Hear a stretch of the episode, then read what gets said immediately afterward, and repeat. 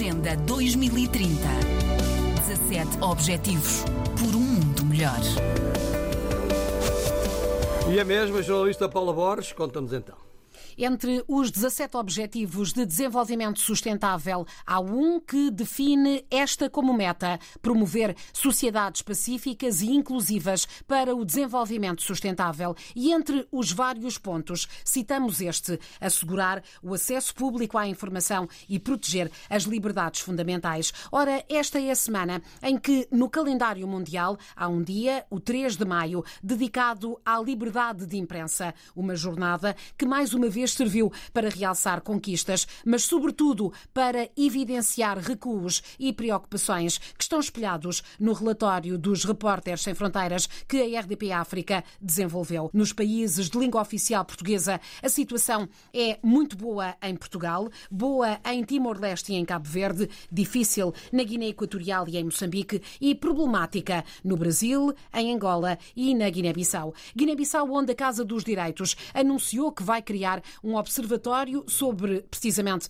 liberdade de imprensa, no momento em que, como destacam também os repórteres sem fronteiras, apesar da subida nos rankings, que em alguns casos, devemos dizer, é mais relativa do que absoluta, eh, registou uma marcada deterioração da segurança para jornalistas. O caso mais grave foi esse ataque à Rádio Capital, que provocou vários feridos. O ferido mais grave, a ferida mais grave, foi Maimuna Bari, que teve mesmo de ser transferida para Lisboa. Esta semana, entrevistada pela RDP África, Maimuna recordou esses momentos de susto, esses momentos de medo.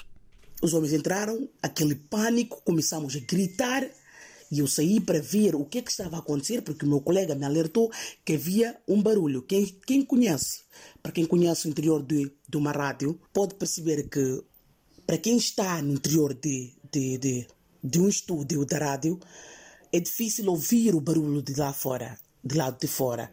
Mas aquele barulho foi possível senti-lo no interior, porque era muito forte.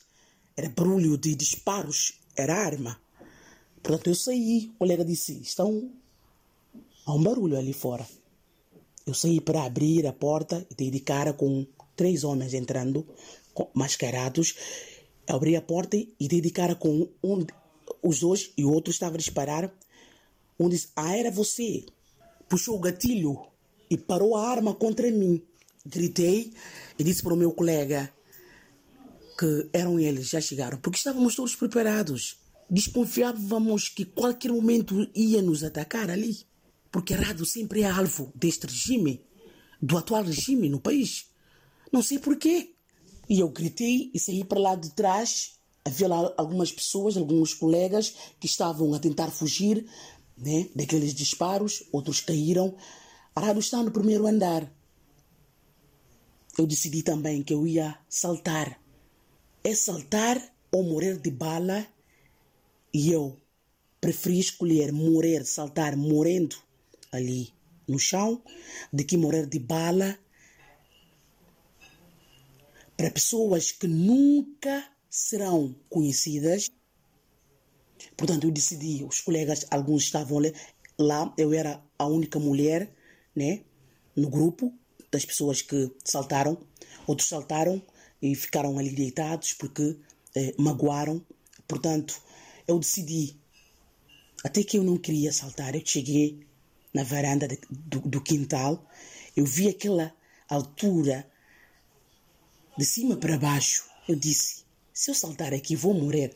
Então prefiro morrer do que morrer de bala, como tinha dito. Fiquei ali a calcular como é que eu vou saltar aquela altura. E dali comecei a sentir passos de botas vindo à minha direção. Dali que eu decidi, saltei. E saltei um, outra, um outro muro. Saltei um outro muro que devido à rádio, o prédio da rádio, com uma um, missão evangélica. Saltei em cima de, de ferros velhos, um muro muito alto. Saltei um muro muito alto que divide o prédio da rádio com aquela missão evangélica. Caí em cima daqueles ferros chocatas. Magoei-me.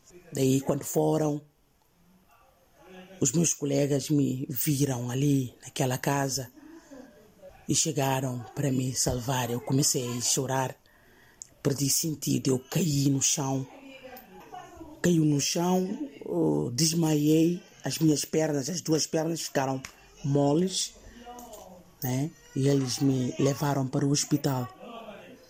Fiquei no hospital inconsciente desde o ato aconteceu no dia 7, que é que era segunda-feira. Fiquei inconsciente de segunda até quarta-feira. Que, que comecei a perceber de que eu estava no hospital, era isto que aconteceu e aquilo, essas coisas assim. Fiquei inconsciente, com dores, não podia nem levantar. Os meus familiares que lá estavam comigo é que me ajudavam a levantar, não podia nem comunicar com ninguém. Eles me ajudavam a fazer algumas, né, algumas movimentações necessárias, não é? O sindicato veio a socorrer-me na hora. O sindicato de jornalistas ajudou-me,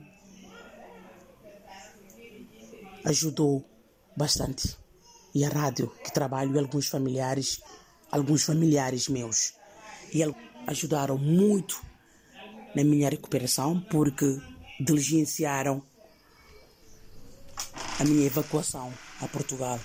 Portugal, onde Maimuna Bari ainda está e onde fez esta partilha difícil, para que não se esqueça que nesse dia 7 de fevereiro, nessa manhã, no bairro Militar, na sede da capital, da Rádio Capital, aconteceu aquilo que é o mais improvável e o menos desejável. A jornalista, os jornalistas foram notícia.